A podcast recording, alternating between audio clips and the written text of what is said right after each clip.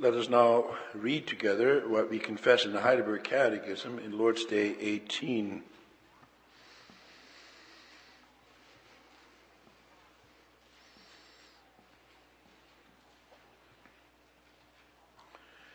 There we find God's word summarized as follows.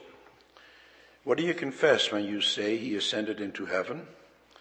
That Christ, before the eyes of his disciples, was taken up from the earth into heaven and that he is there for our benefit until he comes again to judge the living and the dead.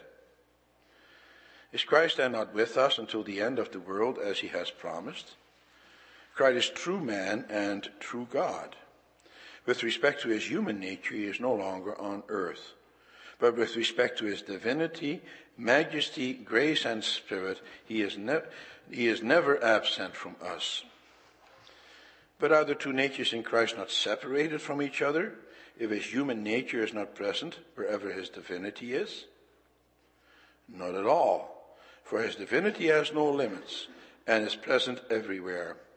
So it must follow that his divinity is indeed beyond the human nature which he has taken on, and nevertheless is within this human nature and remains personally united with it. How does Christ's ascension into heaven benefit us? First, he is our advocate in heaven before his Father. Second, we have our flesh in heaven as a sure pledge that he, our head, will also take us, his members, up to himself. Third, he sends us his spirit as a counter pledge, by whose power we seek the things that are above, where Christ is, seated at the right hand of God, and not the things that are on earth.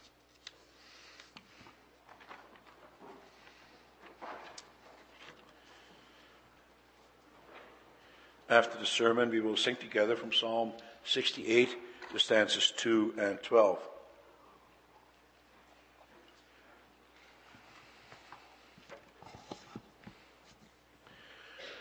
Beloved congregation of our Lord and Savior Jesus Christ, brothers and sisters, when we think of the ascension of the Lord Jesus, then we think of him going through space. We think of him being lifted up from the earth somewhat like a spaceship. And as he goes through the clouds, he goes higher and higher until he ends up in that place that we call heaven where God dwells. But he doesn't need a rocket or a space suit in order to be able to do that, for he is God. But is that what really happened? Is that also the image you have with regard to his ascension? Well, brothers and sisters, the truth is that we don't know. The disciples could only see him go up for a few moments, for as we read in Acts 1, a cloud hid him from their sight. The disciples kept looking intently into the sky, but they couldn't see anything anymore. The Lord Jesus was hidden behind that cloud. Perhaps you think that's too bad. It's too bad that that cloud appeared just at that time and that the disciples could not watch him go higher and higher and higher, just like we would when a spaceship is launched and we can watch that spaceship slowly disappear from our sight. But have you ever thought about what the purpose of that cloud is? Do you think that that cloud came there just by chance just as the Lord Jesus was ascending. Was that cloud just an ordinary cloud, just like the, all the other clouds in the sky? Well, no doubt that cloud would have looked like any other cloud in the sky. And yet there is something very special about that cloud that appeared at the time of the ascension of the Lord Jesus. As we will see, that cloud assures us of God's presence here on earth. And that's also the theme for this afternoon's worship service. We will see that the cloud of the ascension guarantees God's presence. Let me state that once again. The cloud of the ascension guarantees God's presence. The Catechism says that Christ, before the eyes of his disciples, was taken up from earth into heaven. That's clearly scriptural. We just read that ourselves in Acts 1. There are two other passages in scripture where his ascension is described. In Mark 16, verse 19, we read, After the Lord Jesus had spoken to them, he was taken up into heaven and he sat at the right hand of God.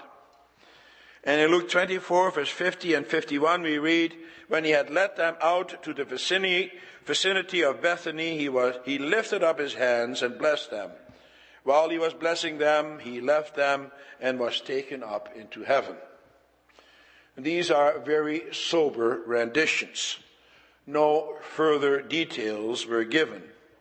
The Lord God did not deem it necessary for us to know exactly what took place at the ascension. Whatever happened behind that cloud or in that cloud is a secret. And it is not possible for us to know that at this time either. For because of sin, at the present time, heaven and earth are separated from one another we are now limited in our understanding.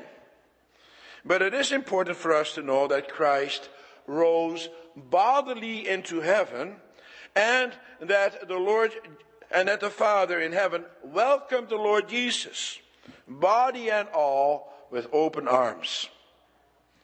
This time he did not welcome him like the Father in the parable who welcomed the lost son because he had repented and had come into better insight. No, he welcomed the Lord Jesus because his task on earth was done. There was great rejoicing in heaven. The Lord Jesus had come home. He was once again with his Father in heaven. Now, at this point, the disciples still did not understand the mission of the Lord Jesus. At first, they had been disappointed when he was nailed to a cross and subsequently put into the grave. They thought that the Lord Jesus was going to establish God's kingdom here on earth. And now he is gone. And they thought that was the end. Was his mission a failure? Did they believe in him for nothing? They didn't quite know what to make of it. But then the Lord Jesus rose from the dead. For 40 days they ate with him and they spoke with him. It was just like before, or perhaps even better than before. He had conquered death. They have hope again. But they were still confused. That is clear from what they said just before his ascension. For they asked him, Lord, are you at this time going to restore the kingdom to Israel? The disciples still had an earthly perspective. They were still looking for an earthly king. And then suddenly the Lord Jesus was once again taken away from them. He ascends into heaven. And no doubt they are still confused at this point. The one moment he is with them and then suddenly he is gone again. What is it all about? How can he go away? Well, they don't fully understand this until Pentecost. It is then that they recall the words of the Lord Jesus, the words of the Lord Jesus that he spoke to them, for example, as recorded in John 14, verse 28 and 29. He said to them, you heard me say, I'm going away and I'm coming back to you. If you loved me, you would be glad that I'm going to the Father, for the Father is greater than I. I've told you now before it happens, so that when it does happen, you will believe. But at this point, they still didn't fully understand. However, that cloud should have been a clue to them. For the appearance of a cloud in salvation events has special significance with regard to the presence of God. Let me give you some examples. When the people Israel came into the desert, they were like lost sheep, exposed to all kinds of dangers. It was unfamiliar territory. They were vulnerable. But then what does the Lord God do? Well, we read in Exodus 13 verse 21 that by day the Lord went ahead of them in a pillar of cloud to guide them on their way. And that cloud was always present. When they saw that cloud going on ahead of them, they knew that the Lord God was with them and that He was guiding them. They don't have to be afraid. That cloud was a sign, a sure sign of God's presence. We also read about a cloud on Mount Sinai in Exodus 19. the Lord God had commanded Moses to come up to the mountain so that he could speak to him. And then the Lord God said to Moses, I'm going to come to you in a dense cloud so that the people will hear me speaking with you and will always put their trust in you. Verse 9. And further we read that Mount Sinai was covered with smoke because the Lord descended on it in fire. Verse 18. The Almighty Lord God, the creator of heaven and earth, made his presence known here on earth in that cloud. You cannot see him, but you know he is there. He is in that cloud. He is the Almighty God who hides himself in the cloud and who makes a covenant with his people. And why does he do that? Because he wants to show how much he cares about them and how dearly he wants to be near to them. Later on, the Lord God also wants to make his presence known in the cloud above the tabernacle of the tent of meeting. We read about that in Exodus 40. First, he gives all kinds of instructions about exactly how that tabernacle had to be made and what it had to contain. And then once that work is done, the tabernacle is erected. But then the high point is reached when the Lord God made his presence known in the cloud. It says in Exodus 40, verse 34 and 35, that a cloud covered the tent of meeting, and the glory of the Lord filled the tabernacle. Again, we see that God is in that cloud, and therefore also his glory is present. We also read from Matthew 17. And there also the cloud of God's presence is mentioned. The Lord Jesus took Peter, James, and John, the brother of James, with him on a high mountain. And on that mountain, the Lord Jesus was transfigured before them. His face shone like the sun. And then suddenly Moses and Elijah appear and talk with Jesus. As they were talking together, a cloud enveloped them, and a voice from the cloud is heard. It is the voice of God. He says, This is my son whom I love. With him I am well pleased. Listen to him. As they hear the voice of God, the disciples become very frightened and they fall face down on the ground. Why? They realize God is among them. However, they do not have to be afraid. The Lord Jesus is still with them. The cloud is gone, and Elijah and Moses are gone, but Jesus is still among them. The exact same thing does not happen on Ascension Day. Then they also see the cloud, but the Lord Jesus disappears into that cloud. He is no longer among them. As I said, we do not know exactly what happened in that cloud, but we do know that at that moment he took on all the glory that he had with his Father in heaven before he descended. And it is impossible for man to see God in all his glory. As the scriptures say, it is impossible to see God and live. But that doesn't mean that now he is no longer among us. The very cloud is the cloud of God's presence. That cloud indicates that God is with us even right now. And you see, that is what ascension is all about although Jesus rose into heaven, he is still among us today. And that is also exactly what we confess in the Heidelberg Catechism. We read there in answer 47 that with respect to his human nature, he is no longer on earth. But with respect to his divinity, majesty, grace, and spirit, he is never absent from us. That is exactly what the Lord Jesus promised to his disciples before he ascended into heaven. He told them that even though he is going away, he will nevertheless be coming back to them. And these were also the last words that he spoke to his disciples as we read in Matthew 28. As he ascended on high with his arms outstretched in the blessing, he said, And surely I am with you always to the very end of the age. Catechism says, first of all, that he is among us with regard to his divinity. It's very important that we confess that correctly. Question and answer 47 and 48 were written especially with the Lutherans in mind. They confessed something different. According to the Lutherans, the Lord Jesus at the time of his ascension assumed divine characteristics with respect to his human nature. They say that at that time his human nature became divine. At that point, he no longer had the same human nature as we have. They had to come to that formulation because of their doctrine regarding the Lord's Supper. Although they denied the Roman Catholic doctrine that the bread and the wine changed into the body and blood of Christ, they nevertheless still combine human, Christ's human nature with his divine nature. They say that Christ is indeed physically present in the bread and the wine. For according to them, you cannot separate his divine nature from his human nature. They are always together everywhere.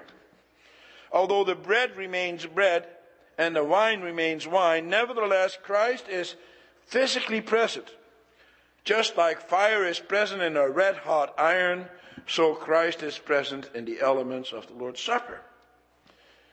Our catechism denies that.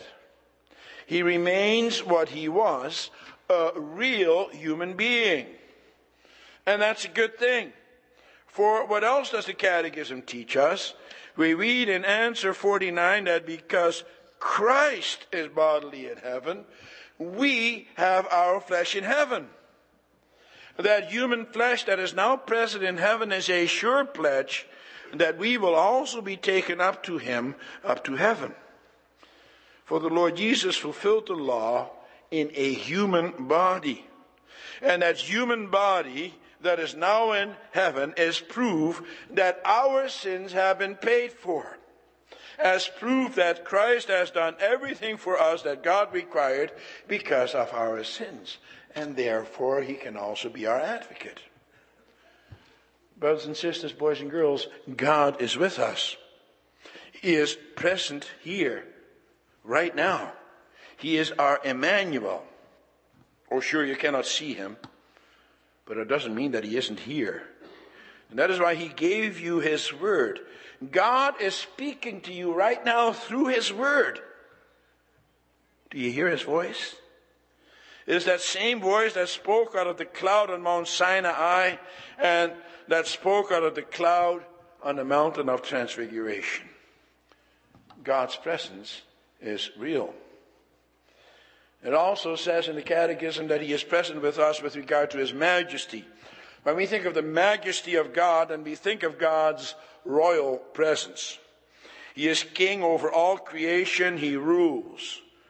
Oh, sure, at the present time, the prince of this world is Satan. However, Satan is on a leash. He can only do so much and no less. He is totally within the power of God. The disciples wanted to have an earthly kingdom established. But that's not why the Lord Jesus came. He came in order to establish God's rule over all things over the whole world. And the Lord Jesus Christ is now seated on his throne at the right hand of the Father.